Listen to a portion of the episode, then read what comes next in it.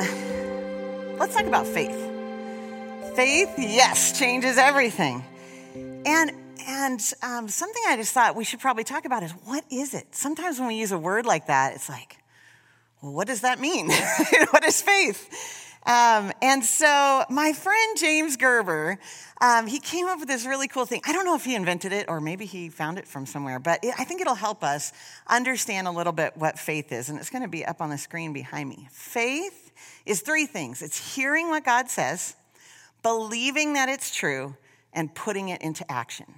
So it's like a three step process, right, of faith. And that changes everything. Hearing what God says, there we go. Let's keep my screen up in front of me. I don't know what happened right there. Hearing what God says, believing it's true, and putting it into action.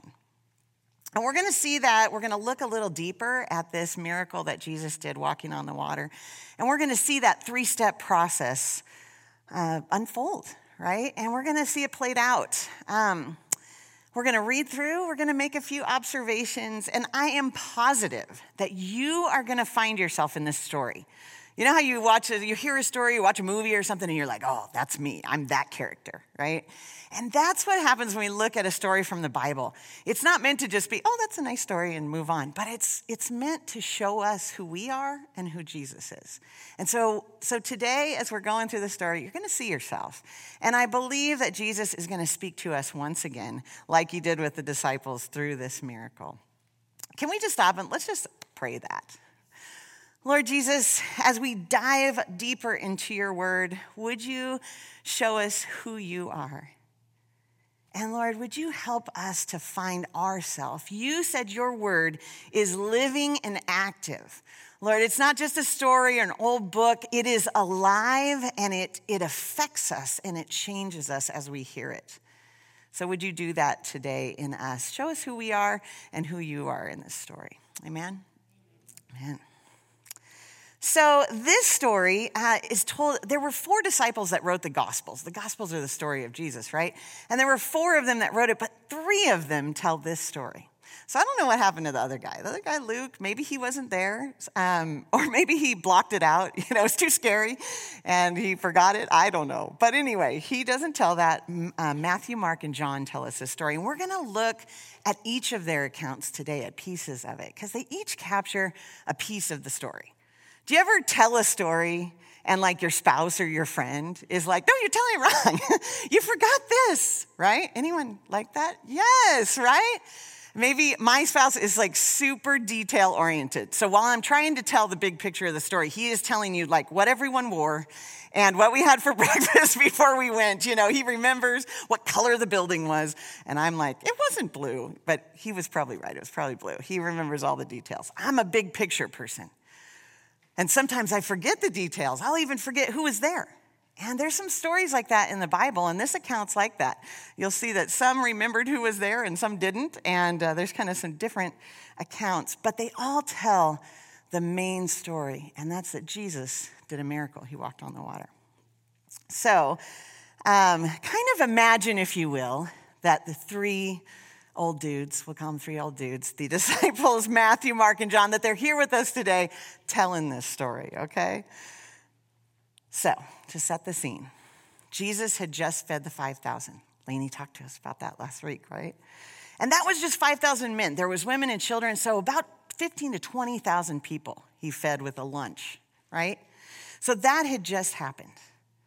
And there was tons left over, tons of food left over, right? They ate until they were stuffed, and there was tons left over.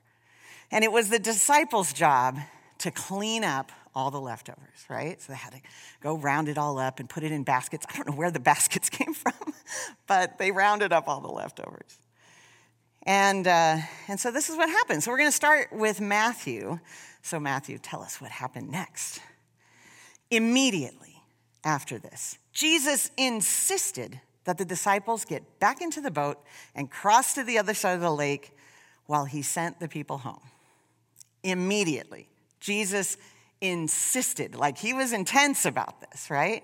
Jesus, who's normally like, oh, it's a, I love everyone. You know, he's normally pretty chill, but here he gets very intense. And this is Matthew's account. So Matthew's perspective was Jesus was really intense about us like getting back on the boat and getting out of there. And I get the idea that maybe if you've ever eaten a big meal, you know that feeling that you just want to take a nap? and and somebody is making you get up and go. You know, for me it was my mom. Like the minute dinner was over, it probably wasn't that strict, but it felt like the second dinner was over, it was so full, I just wanted to lay down on the ground. And she was like, Nope, we gotta get up, we gotta clean the dishes, we gotta get everything put away, right? Oh, we were like, Mom, come on. You know, can we just take a, a little time? Oh, five more minutes, right? And she was no. She insisted it be done right then. So we get up, our tummy's full, and kind of, you know, waddle around the kitchen and get the table cleared off and get it put away. I get that feeling from this disciple cleanup, right? They're like, oh, we're tired, we're full, we got to get up. Jesus is saying immediately, he's really insistent, and I've still got a full tummy, right? My head's kind of swimming in a food coma. But it was important, Jesus said immediately.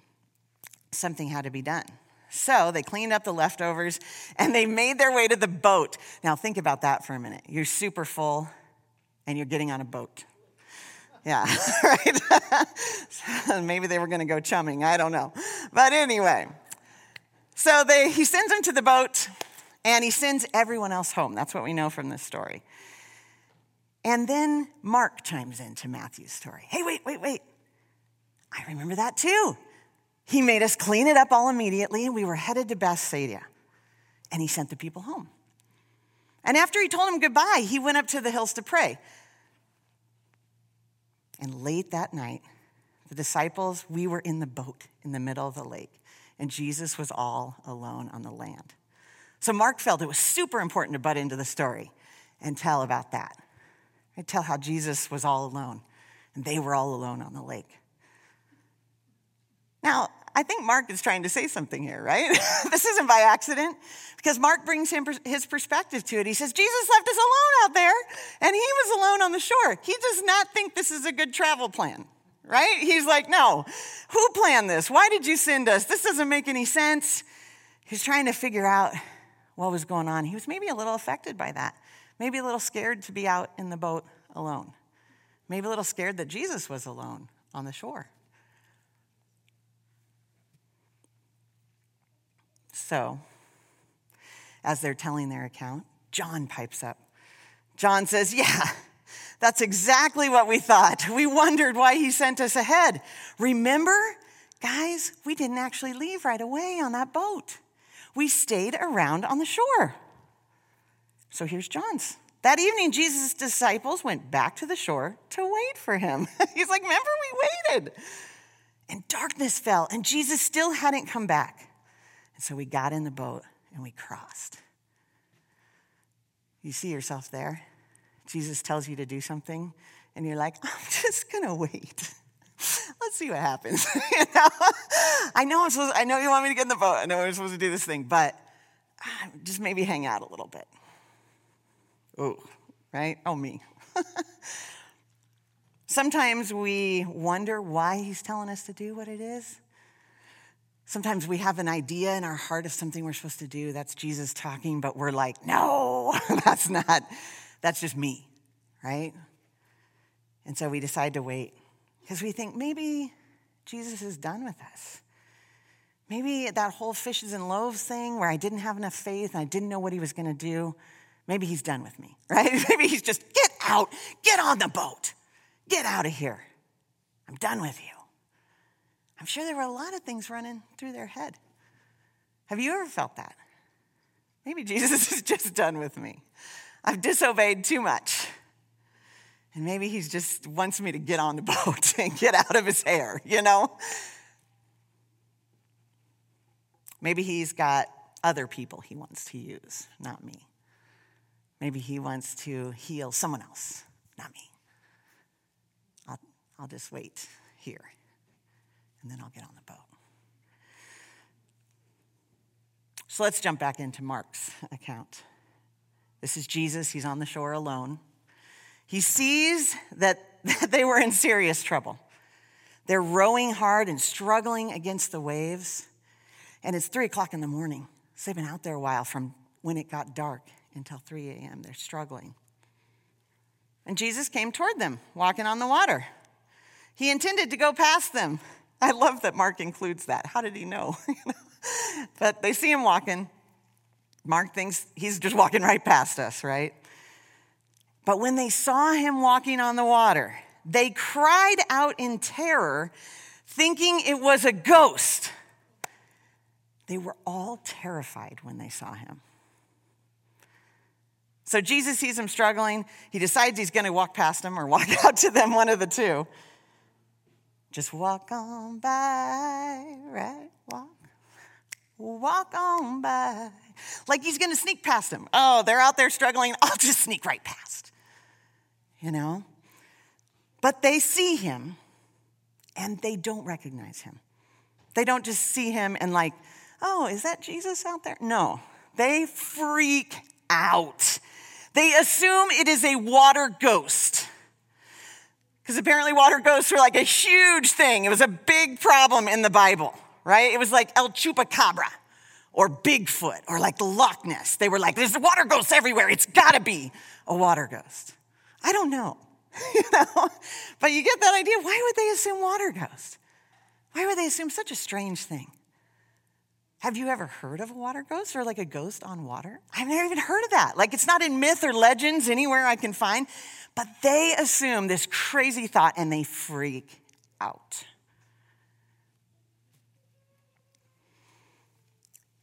So you got to think about what in the world was going on in their heads. That they saw Jesus and freaked out. And we know they'd been out on the water struggling for a while.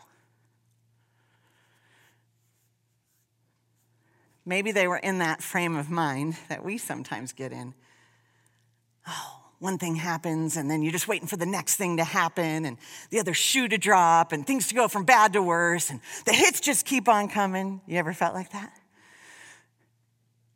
And in those moments, sometimes we're so afraid and we're so worn down from struggling that Jesus comes and we think, water ghost, right? We think the opposite of Jesus. We think, oh, this isn't an opportunity for me like be like Jesus this is some crazy, scary thing.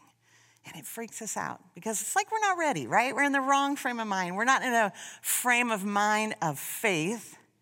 We're in a fear frame of mind. And that's where they were at. They were exhausted. They had had enough.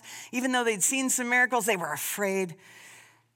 And they, they jumped right to water ghost. And maybe that seems kind of ludicrous, water ghost, but we're going to bring it home to kind of see how we do that. we don't recognize Jesus. But even in those moments, for us and for the disciples, Jesus feels us. He gets us. He gets what we feel. He understands what we're experiencing, and He speaks right to us. I'm going to take a drink of water, and it's going to be clunky. There we go. Not too bad. So let's put some shoes on this or sweatshirt on this as you'll hear. But how, I, I thought about, you know, Lord, as I started to prepare this message, I was like, Lord, first of all, tell me what to, to say to the people, right? Because this can't just be a cool Trish idea. Um, tell me what you want to say, but then also give me an example, a personal example of what, what you want to communicate. And so, so he gave me a, a just silly personal example, but hopefully you'll identify. So, two weeks ago, it was a Sunday morning, and I was getting dressed. And as I got dressed, I had to think through I'm going to go to church, I'm going to go serve at the pantry, and then I'm going to go to youth group and lead youth group. And so, those clothes that I was going to put on that morning, they were going to have to carry me through the whole day, right? And for some reason, I picked out a sweater, sweatshirt. It has yellow sleeves and a white front. Okay, now some of you already know where this is going. You're spillers and you identify with this right now. You know why I chose black today, right? I had a white front and I had to make it all day. So it was a risky choice, but I did it. And I made it through breakfast, and I made it through my morning coffee, and I made it through church. White, clean, right? Ready to go, unscathed. And then I went to serve at the pantry. And if you've served at the pantry, you might know that the, sometimes schmutz gets on you, you know? You pick up something and you touch yourself and it had some schmutz. I, you don't even know what it is. It's just a hazy, kind of strange substance that gets on. Reed's laughing because he's been covered with schmutz a few times. So there you are, and there I was with this like black schmutz kind of all across my sweater. And so I had a couple hours between the pantry and youth group. And I, I didn't want to show up at youth group all schmutzy and looking stupid, right? So I thought, I'm going to go to Ross. I'm going to get a new shirt. Because, I, I mean, those, those high schoolers and middle schoolers, they're cool. And, and I don't want them to look at me and how schmutzy I am and think I am really uncool, right? Um, so Apparently, it's the shirt that fixes that. But anyway, so on the way to Ross Dress for Less, which is the best place to shop, I got a coffee and, and added to the damage. Somehow, the straw kind of flipped, and I ended up with coffee like a diagonal stripe across the white. Now, on top of the schmutz, there was coffee diagonal. Oh man, so now I had no choice. I had to find something else to wear. I couldn't do this. I wasn't going to show up looking a mess. You see, that sweatshirt became like an outward example of how I was feeling inside. COVID has been hard for pastors and youth pastors and you, right? It's been hard. And not being able to connect with people, it's made me feel like maybe this wasn't for me. Maybe I shouldn't be doing this. I'm old. Why am I still youth pastoring, right? So I to think all these things and doubt myself, my calling, to fear, feel fearful. I'm not a fear person. If you, if you know me, I'm a faith person. I'm like, let's do it, right? I'm not afraid of anything. But all of a sudden, fear is in me, and I'm afraid to plan something. I'm afraid, how will it be? And can we mask? And how do we do this? And so that fear, I felt confused. I wasn't sure what the next step was. I figured there was probably somebody better than me. They could find someone better than me. In fact, I'll just let you in on a secret. I sat down with Pastor Isaac. I was like, You can have my salary, find someone better. I tried to convince him. He was not convinced, but I tried. I was feeling disconnected, fearful, unqualified, unconfident, insecure. The exact same way I felt about my shirt that day insecure. I'm gonna look stupid. This isn't good enough. So I head into Ross. and I'm looking through the, you know, racks and there's just nothing. It's just ugly, you know, even more old lady stuff than what I normally wear. You know, it's just not going to work for a youth group. And I'm looking, looking through, and I hear a voice on my left. It says, Excuse me, I'm, I'm sorry to interrupt you. I turned my head, but I kept my body towards the rack. I was kind of hiding behind the rack. I turned my head, and there's these two girls there. They looked probably like sixth, seventh, eighth graders. You know, they're like middle school age. And the one says, I'm, I'm sorry to bother you. I just had to tell you, your sweatshirt is so cute. and I thought, I haven't turned around yet. She hasn't seen it. So I turn and I'm like, this sweatshirt? She's like, yeah. And I'm like, I, I'm a mess. Like, I spilled stuff all over me today. And I was actually just trying to find something else to wear. And she said, well, it's still really cute. I was like, okay. Wow, weird. Aha. It's Water. It's a water ghost, I thought. You see, my son was in the store with me and he knew I was feeling insecure, and he's super nice, so he's just the type of guy to send me a water ghost, right? And so I, I march over and I find him and I say, Hey, did you pay two middle schoolers to come make me feel better about my shirt? And he's looking at me like I am crazy. And he's like, Mom, I, I would not pay strangers to talk to you.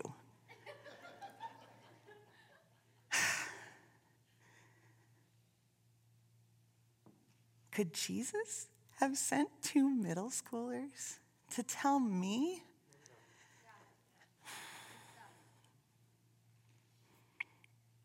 That my dirty sweatshirt was an asset. That my dirty sweatshirt was an asset. It connected me to them. What?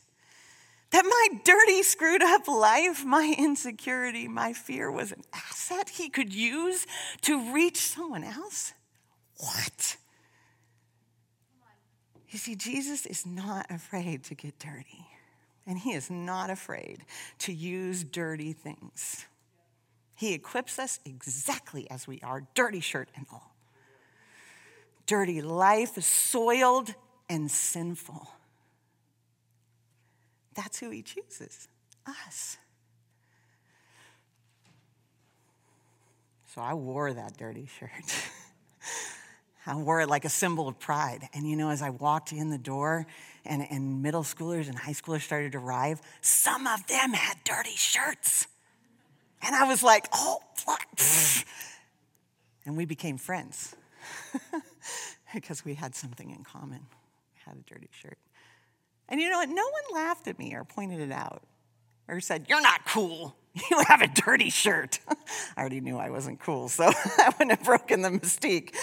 But Jesus used that shirt to talk to me and to connect me to others. So let's jump back into Mark 6. Oh, I'm going to try it again. Get a little pasty. But Jesus spoke to them. They're freaking out. He spoke to them all at once.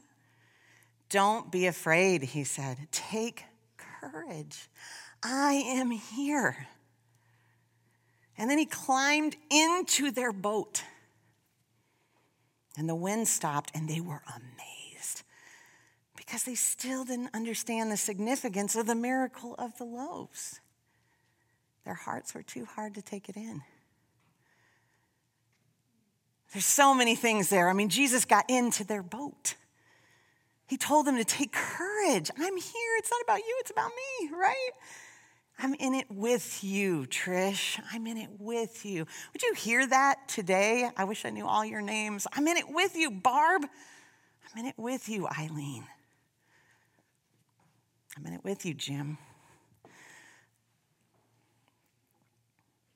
At this point, the disciples had witnessed three miracles, right? Peter's boat gets filled up with fish.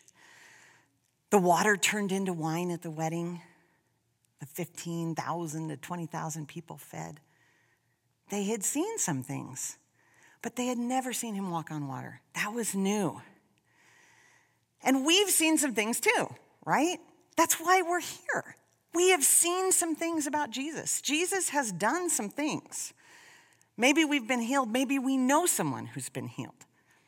Maybe we've heard like stories of people's needs being miraculously met, or maybe that's happened to us.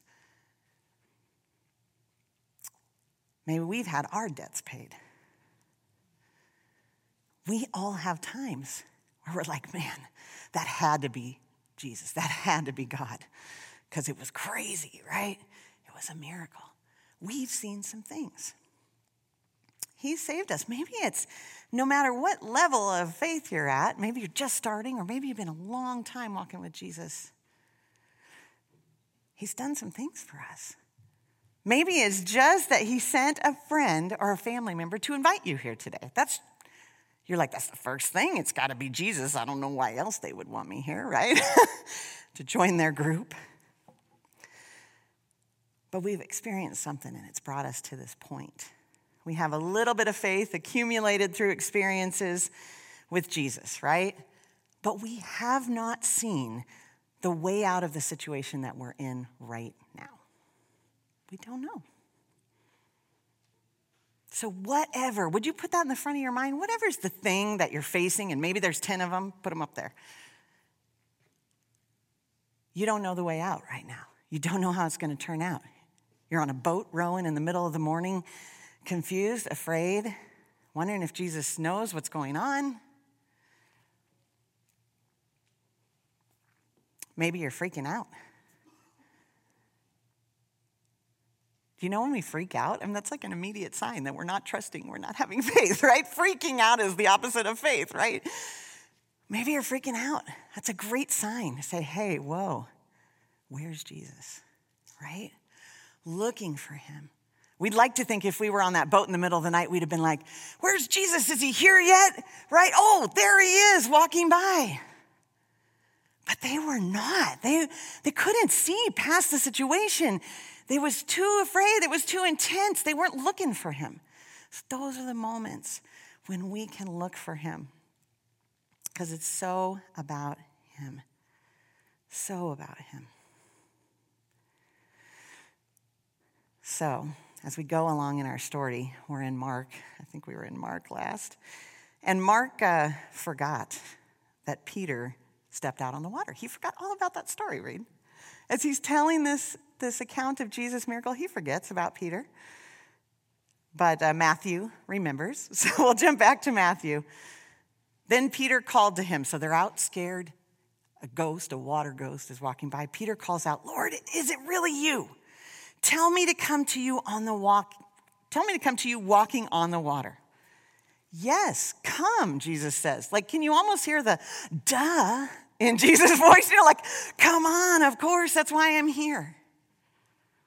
So Peter went over the side of the boat and he walked on the water towards Jesus. And we heard, as Reed told us, he saw the strong wind and the waves, and he's out there and he freaked out again.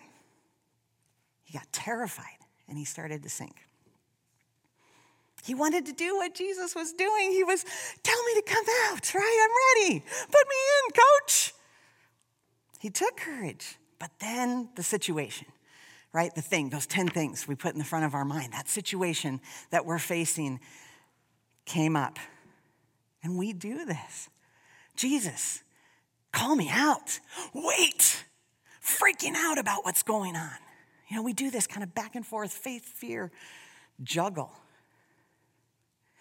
And I couldn't help think about what Randy said last week that we get preoccupied with ourselves and our situation and the line he said that stuck with me is the devil's like main goal is to get you so focused on yourself that you take your eyes off Jesus. And you put them on yourself and your problems and not on Jesus. And then you know what happens next, right? We see Jesus, but we freak out. Water ghost. We don't recognize him. But, and Randy, Randy taught us this, when we're about to lose hope and we're, we're starting to be anxious, we can choose to shift our focus. And this is what Peter does here in the, sto- in the story. He starts to sink, ah, right? And he chooses to shift his focus to Jesus. We can choose. We can choose to do what Peter does. Peter never went under, right? Jesus wouldn't have let that happen. He just started to sink a little bit and chose to put his focus. Choose to shift back to Jesus, to not see just ourselves, but to see more than ourselves in the situation, to, like Randy said, reframe the situation in the light of Jesus. It's not a water ghost. Choose to see Jesus. Choose to see Jesus there. Be ready to see Jesus in your situation. And when you see him, Let's do like Peter did. Peter shouted, Save me, Lord. He went right to faith. Save me. You got this. He didn't try to swim harder or get back to the boat. He recognized Jesus and he cried out. And Jesus reached out and grabbed him immediately, like a mom after dinner, right? grabbed him. And he said, You have so little faith. Can you just see Jesus kind of in the storm, just kind of like, you have so little faith. Why did you doubt me? Why did you doubt me? So, where are you in the story?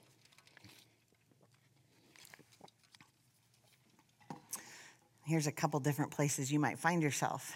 Are you feeling alone? Can't see Jesus' plan? You think maybe he's given up on you? Because of your lack of faith, your bad choices. Your situation looks bad, and you think, even if he walked by, you wouldn't recognize him. You just focused on this thing. And guys, we're facing big things. We're facing disease and we're facing broken relationships and we're facing a world of fear right now. Fear is just prevalent in our world. People are scared. We're facing so many things. Whatever it is in your life for you, I'm facing my own. We're so alone, we feel alone. We, we don't feel like we'd recognize him. Or maybe you're stepping out in faith like Peter. You're like, all right, I'm in this game, right? Call me out. Here we go. You're trying to do what Jesus is doing. You're trying to get with him, right? You're trying to do some, some new things and step out. But having a really hard time not focusing on the situation around you. And you keep thinking, anybody like that? You're like, I'm just, I'm trying. Here I come. Ah, you know, backpedal because it starts to go south, right? It gets scary and we start to sink. Or maybe you're just in the boat. There were 12 guys that just didn't even try. They didn't even try to get out. They weren't even trying to do what Jesus did. They were used to being in the boat. I just sit in the boat. I just show up. That's what I do. Not do anything new, not stepping out. No. Just staying in the boat. And maybe you're wondering, why don't I try to get out of the boat? Why don't I try to do what Peter did? Why don't I try to do what Jesus did? Why do I just sit here comfortably watching and not trying? And then you, you go home and you regret. Why? Why didn't I step out of the boat? I could have could have been my story. That egg float could have been me. Like I could have been the one who stepped out and did something great for Jesus. He could have used me, but I didn't. And maybe you're in that boat and you're watching someone else. They keep stepping out and they keep sinking, they keep failing. They try and fail. And you have to decide do you trust in Jesus to pick them back up and to get in their boat? Maybe you're watching someone in your life that's just failing, sinking over and over again. And, and probably in the process, they've hurt you and offended you, taken advantage of you. And your temptation, right, at that point is to criticize. Psh, they'll probably never make it. Yeah, we've tried this before. We've tried this before. Didn't work. It's so hard for that cynicism, so easy for it to set in, and so hard to get rid of it. Maybe your temptation is to criticize rather than say, Go, Peter, you can do it. Than to support them, to pray for them, and to forgive them for what they did to you. To forgive them for failing themselves. So, what happened next? Hopefully, you're seeing yourself in one of those, or maybe a new spot. Maybe the Holy Spirit is like, She didn't mention this. That's where you're at. That's okay. We'll let him put his finger on those things. Matthew 14 32. When they climb back in the boat, Jesus is in there with them, right? In, in our situation with us. We climb back in the boat. The disciples worshiped him. They, they exclaimed, You really are the Son of God. And that's what Jesus is asking us today. He's saying, Have a little faith in me. Right? Let me get in that boat with you. Believe what you've heard is true and take action. Maybe today's the first time, and you're like, I'm hearing this, and I feel like I'm believing it, and it's time to take a step of, of faith, a step, an action step towards Jesus. Or maybe you're feeling Him and you're seeing Him today climb into your situation. You're hearing me say He wants to get in your boat with your dirty sweatshirt and use that and use you. And you're like, okay, I'm hearing it, I'm believing it. Maybe He's saying to you, take courage. I'm here. Why'd you ever doubt me? And I'll be there with you every time we go into that situation. I'll be in the boat with you. Don't doubt me. So let's take this moment and let's do what the disciples did. They worshiped him. They sang and they spoke of what was true about him. You really are the Son of God. And they spoke that. And as they believed it, the wind stopped and the waves stopped and the storm stopped. And Jesus was there with them. Let's take this moment to say what Peter said. Into whatever those things are in the front of your mind. Lord, save me. I'm not going to focus on me and the problem. I'm going to focus on you. Lord, save me. Would you just say that, even quiet? Lord, save me. Lord, save me. Lord, Lord, save us. We want to see you in our boat, God. Lord, save me. And would you stand and let's let's worship him together with this song.